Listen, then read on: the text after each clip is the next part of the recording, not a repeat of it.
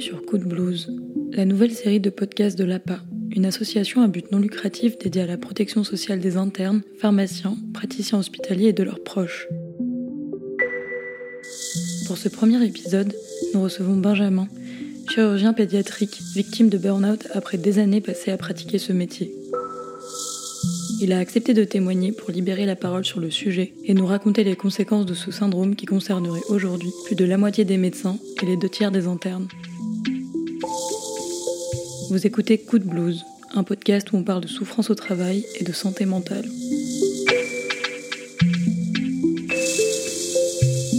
Je m'appelle Benjamin, j'ai 38 ans. J'ai toujours voulu être chirurgien. Quand je dis toujours, euh, mes parents disent que depuis que je sais parler, je ne savais pas encore que ça s'appelait chirurgien, mais je disais, euh, moi plus tard, je voudrais être un docteur qui répare les gens à l'intérieur. Est-ce que ça existe? On m'a dit, bah oui, oui, ça s'appelle chirurgien. Ça m'a toujours fasciné de pouvoir réparer les gens à l'intérieur. J'ai toujours eu un grand respect pour euh, le vivant et j'ai toujours eu une grande curiosité pour comment ça fonctionne vraiment. Ce qui, la, plupart du temps, ça fait peur aux gens, hein, mais moi, ça m'a toujours fasciné. Quand j'avais 10 ans et à la série Urgence bien connue, qui a commencé à être diffusé en France. Ça m'a beaucoup plu et euh, ça m'a confirmé euh, dans l'idée que j'avais vraiment envie de vivre euh, ce genre d'aventure. Le côté pédiatrie, je connaissais pas ce métier. Même quand j'ai commencé médecine, c'est pas une spécialité très connue. Il se trouve que j'ai eu l'occasion de travailler en job d'été à partir de mes 18 ans pour gagner un peu d'argent comme plein de gens.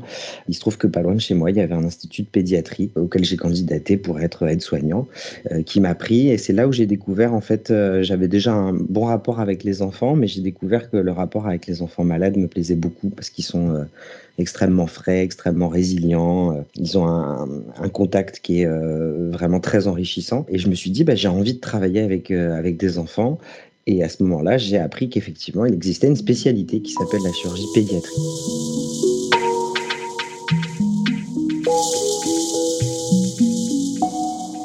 Pas sûr d'avoir eu conscience et d'avoir mis le mot burn-out sur ce qui m'arrivait avant euh, un bon moment en fait. Hein.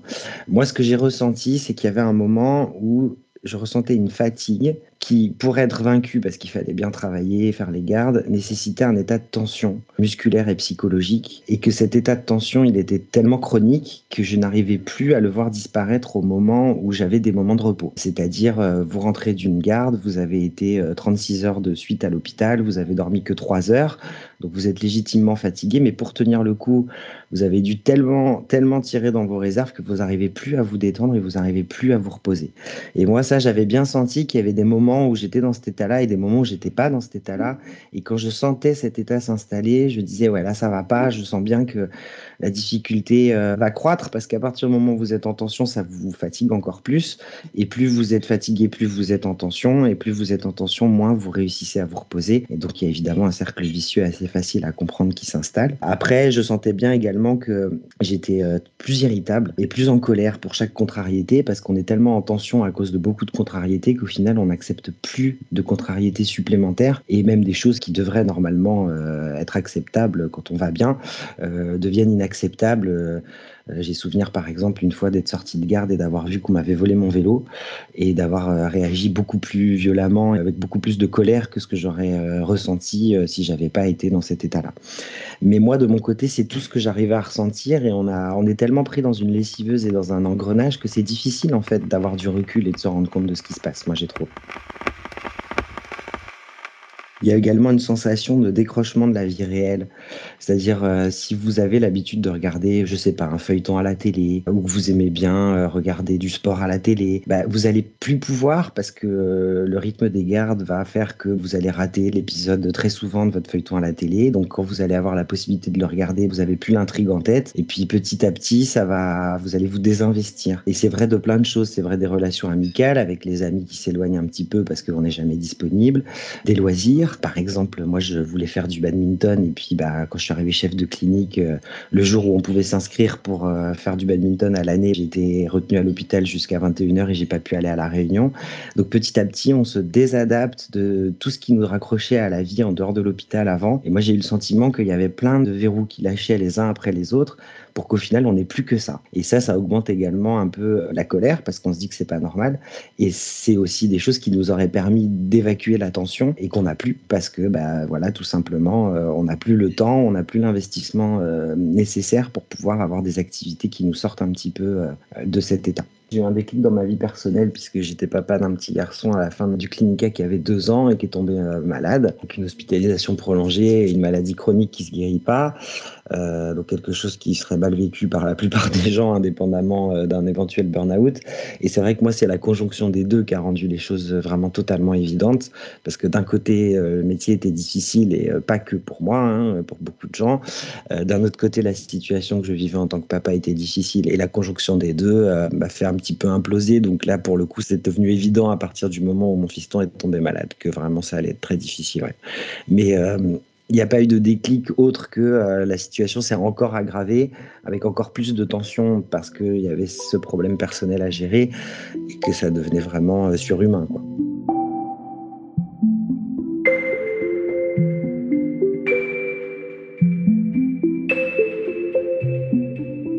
J'ai une anecdote J'étais chef de clinique en 2016 où il y a eu la compétition de l'Euro de football qui a été organisée en France. Bon, évidemment, c'était euh, quelques temps après euh, la vague d'attentats qui avait euh, secoué le pays.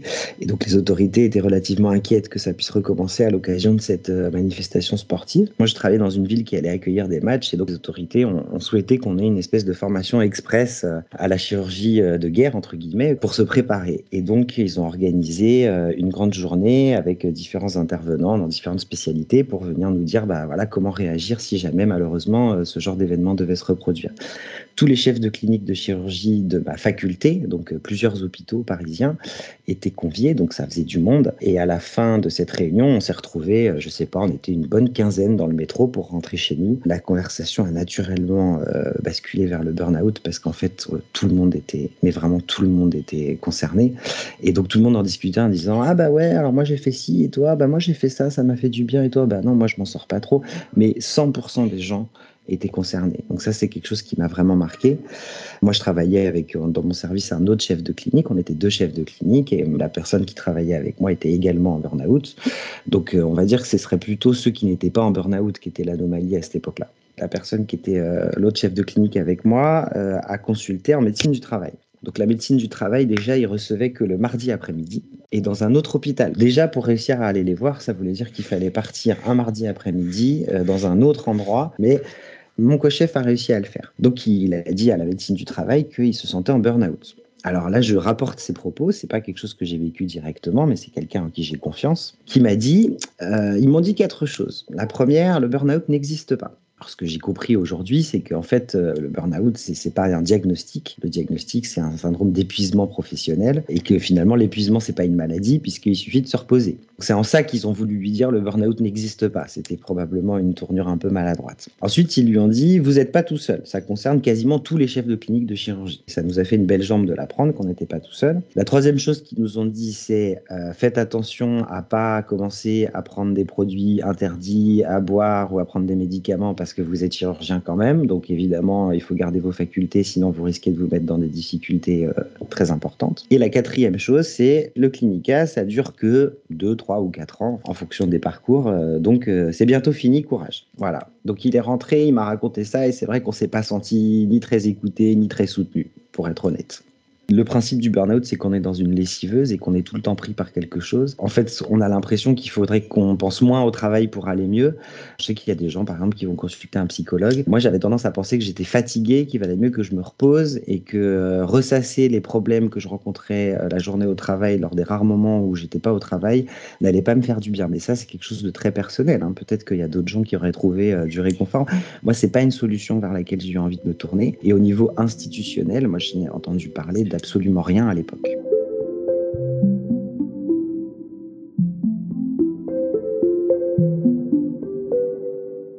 J'ai commencé à évoquer euh, les difficultés auprès de ma hiérarchie. Ce qui n'est pas quelque chose qu'on nous inculque beaucoup, euh, surtout en chirurgie, qui est un milieu quand même assez difficile. Hein. Apprendre la chirurgie, c'est difficile. Donc il est légitime que chaque jeune chirurgien en formation rencontre à un moment euh, le sentiment que c'est difficile, parce que ça l'est. C'est pour ça qu'on a peu de bienveillance, parce que finalement, quand on va dire c'est difficile, on va parler à quelqu'un qui a vécu la même chose et qui va nous dire euh, je sais mon vieux, je suis passé par là, chacun son tour. En fait, il y avait une organisation de service qui faisait que les tâches n'étaient pas forcément très bien réparties entre les deux chefs de clinique. Pour vous donner un exemple, le mercredi, moi j'étais de garde tous les mercredis, donc j'avais euh, le bip euh, pour gérer les urgences toute la journée, ce qui est normal quand on est de garde. Le lendemain, quand je sortais de garde, j'avais ma consultation toute la journée, avec en général 25 euh, patients à voir dans la journée, ce qui est beaucoup. Hein. Mon co-chef, lui, c'était sa journée opératoire le jeudi. Comme il était au bloc opératoire, évidemment, c'est ce qui est de plus protégé, entre guillemets, quand on est au bloc opératoire, il faut qu'on nous laisse tranquille pour opérer. Donc du coup, en sortie de garde, parfois après nuit blanche, et avec 25 consultants dans la journée, j'avais encore le bip pour continuer à gérer. En plus, euh, une fois qu'on a fait sa garde, on a envie de passer le relais et moi j'avais l'impression de ne pas pouvoir passer le relais. Et par contre, quand euh, mon co-chef consultait, bah, moi j'étais libre et donc je prenais le bip également. Je suis allé en parler à mon patron en lui disant voilà, euh, factuellement, moi je fais la consultation avec le bip, ce qui n'est pas le cas de l'autre personne.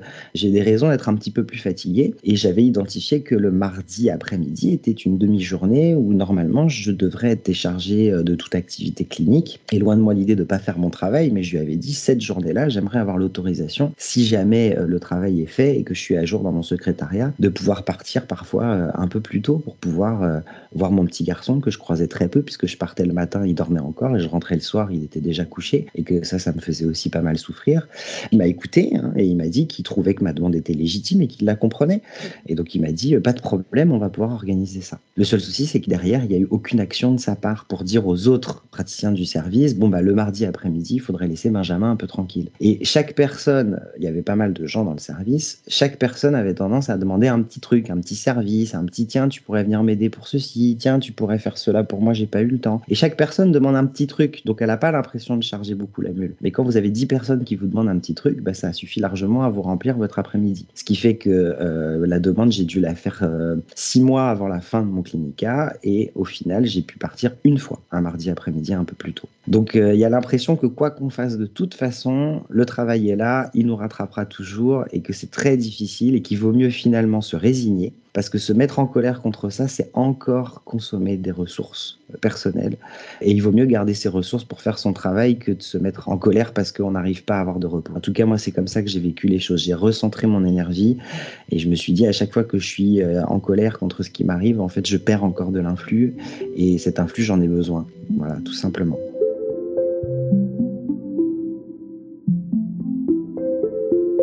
Après, j'ai changé d'hôpital parce que mon clinique s'est terminé. Et là, la maladie de mon fils battait son plein. Donc vraiment, la situation était difficile d'un point de vue personnel pour moi. Donc je suis allé voir mon nouveau patron à deux reprises pour lui expliquer qu'effectivement, je me sentais pas très bien parce que j'avais beaucoup de travail et que j'avais ce souci en plus que les autres ne rencontraient euh, fort heureusement pas. Les réponses qui m'ont été faites ont été la première fois euh, je vois bien que ça va pas. Si tu veux arrêter la chirurgie et partir, t'inquiète pas, j'ai quelqu'un pour te remplacer. J'avais été en espérant tomber sur quelqu'un de bienveillant qui me dirait on va essayer de chercher des solutions pour que la situation se passe au mieux. Et on m'a dit euh, écoute, voilà, tu n'es pas irremplaçable.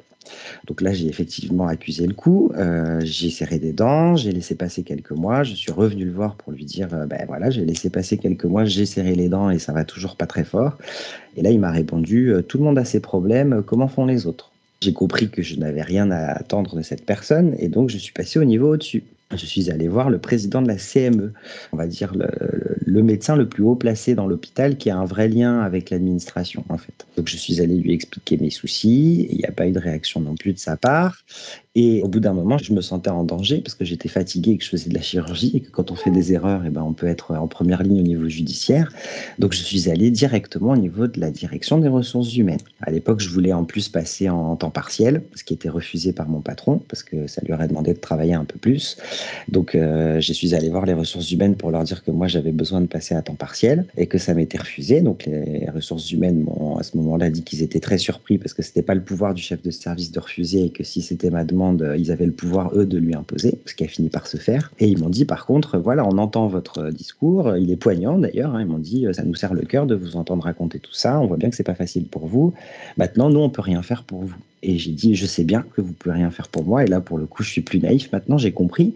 Donc, euh, je venais pas pour que vous fassiez quelque chose pour moi. Pour être tout à fait honnête, je suis venu pour me protéger. Pour pouvoir, si un jour j'ai un souci, dire tout le monde était au courant et personne n'a rien fait. Et ils m'ont dit, bah, euh, on comprend et euh, nous ne nous cacherons pas derrière notre petit doigt. Si on devait en arriver à cette extrémité, nous confirmerions que vous êtes venu faire part de vos difficultés. Voilà, c'est tout ce que j'ai eu au niveau institutionnel comme soutien.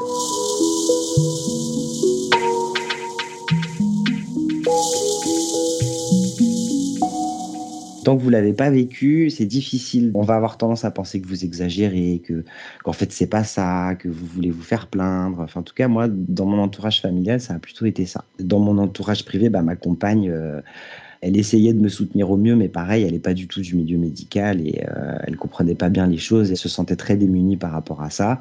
Et euh, bah, comme on avait un petit garçon euh, à s'occuper, bah, elle avait elle son travail plus euh, un enfant où j'étais pas très présent pour l'aider, donc elle avait également pas mal de choses à faire et au final, elle n'avait pas non plus beaucoup de ressources pour pouvoir m'aider. Ce qui fait que même au niveau familial, c'était compliqué et au niveau amical, bah, c'est un des problèmes de ce parcours, c'est que comme il dure longtemps, mes amis se sont petit à petit détachés de moi. Les amis en dehors de la médecine qui comprennent pas. Euh, quand vous dites, bah non, je vais pas venir à une soirée parce que je suis de garde, et puis que la fois suivante, bah je vais pas venir parce que j'ai eu deux gardes là, et puis qu'il faut vraiment que je dorme parce qu'il y en a d'autres qui reviennent, bah la troisième fois, ils vous invitent pas. Et petit à petit, vous perdez ces amis-là. Et puis, bah, les connaissances que vous avez dans le milieu médical, parce qu'on rencontre plein de gens super chouettes. Hein. Euh, là, je dépeins un tableau un peu noir, mais il y a quand même plein de choses extraordinaires dans ces études et dans ce parcours. Bah, le problème, c'est qu'ils sont comme vous ils sont très occupés, ils ont leur garde, ils ont leurs problèmes. Et donc, du coup, euh, à part dire, bah, moi aussi, ça va pas, euh, je suis comme toi. Et ça, ça m'aidait pas beaucoup. Parce qu'encore une fois, moi, j'avais envie de penser à autre chose. Et j'avais pas envie de ressasser de reparler. Toujours, ça va pas, ça va pas, ça va pas, pour pas entretenir ce cercle vicieux. Ce qui fait que bah, j'ai pas non plus trouvé beaucoup d'aide dans mon entourage euh, privé, on va dire.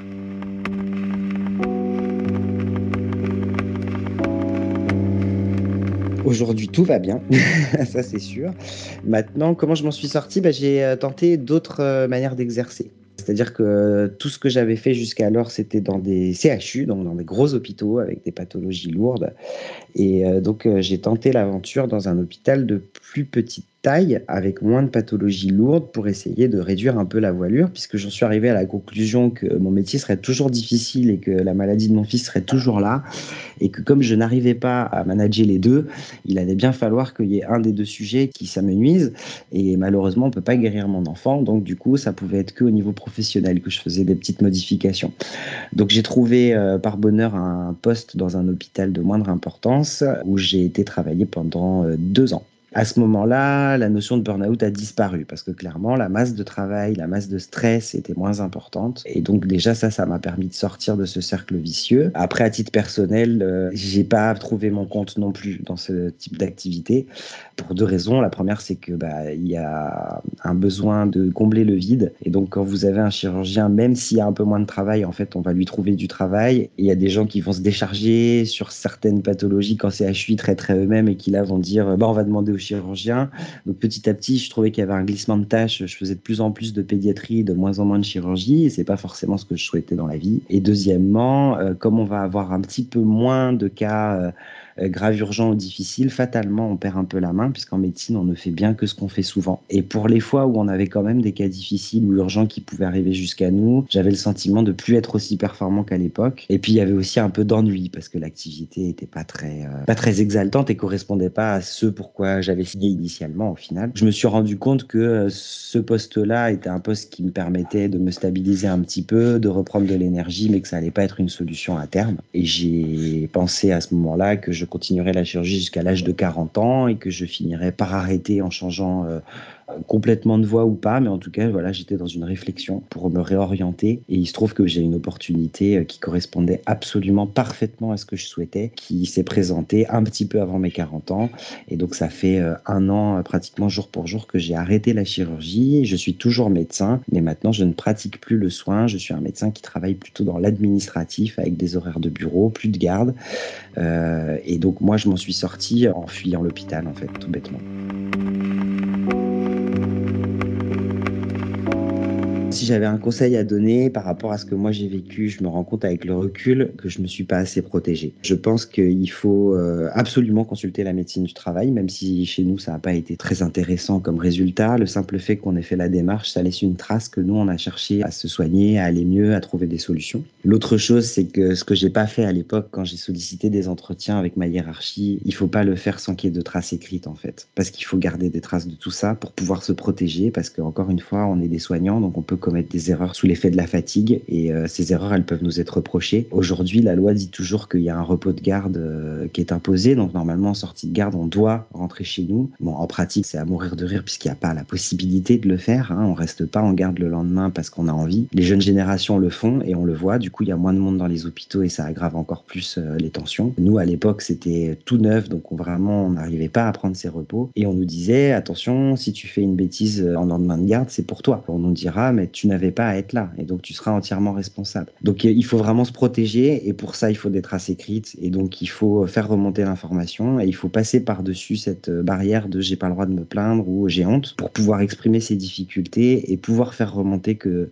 à titre personnel, on a fait tout ce qu'on pouvait pour aller mieux. Et puis, bah, moi, je crois qu'il faut tout faire pour garder un lien euh, en dehors de l'hôpital et mieux segmenter la vie personnelle et la vie professionnelle. Il faut apprendre à se protéger, pas être trop gentil, laisser des traces et euh, tout faire pour garder un lien, euh, pas perdre ses amis, pas perdre ses loisirs, pas perdre des choses qui nous raccrochent euh, à ailleurs, et puis bah, ne pas avoir peur de faire ce que j'ai fait. si je peux témoigner d'une chose, c'est pas très positif pour l'hôpital public, mais moi je suis beaucoup plus heureux aujourd'hui et ça surprend plein de gens. Plein de gens me disent oh là là, mais c'était ton rêve de gamin, c'était extraordinaire ce que tu faisais et aujourd'hui bah aujourd'hui je fais des choses moins extraordinaires mais je suis plus heureux. Et euh, je veux aussi donner ce message parce que je vois plein de confrères et de consoeurs qui sont euh, dans des hésitations aujourd'hui des gens euh, qui ont souvent mon âge une quarantaine d'années donc qui commencent à être fatigués qui ont encore beaucoup d'années à faire avant la retraite et qui se disent je vois bien vu la fatigue accumulée en tant d'années et le nombre d'années qui me reste qu'il y a quelque chose qui va pas le faire et je vois qu'ils sont tous, ils sautent pas le pas en fait. Ils en parlent, ils y réfléchissent, ils flirtent avec l'idée, mais ils passent jamais le pas. Et bah, si je peux témoigner d'une chose, c'est que bah, moi, j'ai sauté le pas depuis un an et euh, rien n'est définitif. Je pourrais toujours revenir dans le milieu du soin un jour, mais c'est pas quelque chose d'infamant, quelque chose dont il faut avoir honte. Il y a un moment, il faut apprendre à s'occuper de soi aussi, parce que pour soigner, il faut aller bien soi-même. Et qu'à partir du moment où on est en burn-out, on est fatigué, moi je l'ai vécu, on devient des soignants maltraitants. Et là, je parle pas de moi, parce que moi, je suis sûr d'avoir réussi à toujours rester bien traitant, et c'est pour ça que j'étais aussi fatigué. Mais j'ai vu beaucoup de confrères et de consoeurs qui se protégeaient en devenant euh, parfois un peu maltraitants au niveau psychologique. Et le soin, c'est pas que quand on est chirurgien d'opérer.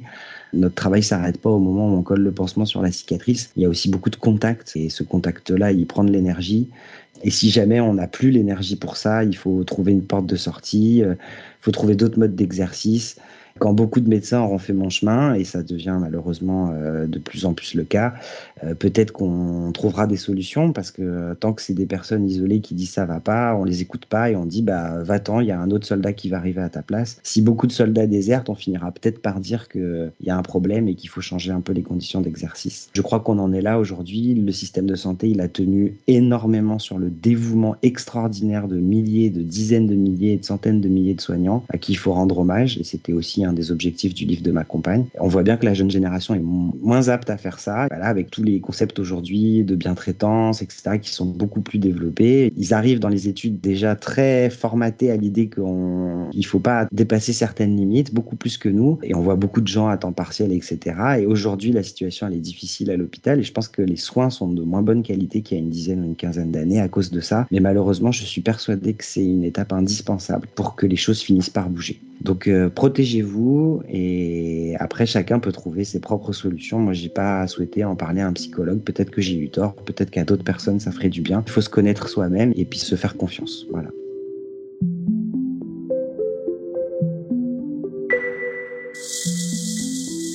Si ce témoignage vous a intéressé, nous vous invitons à découvrir le roman graphique de Lisa Sanchez, La route du bloc, qui est le point de départ de notre rencontre avec Benjamin.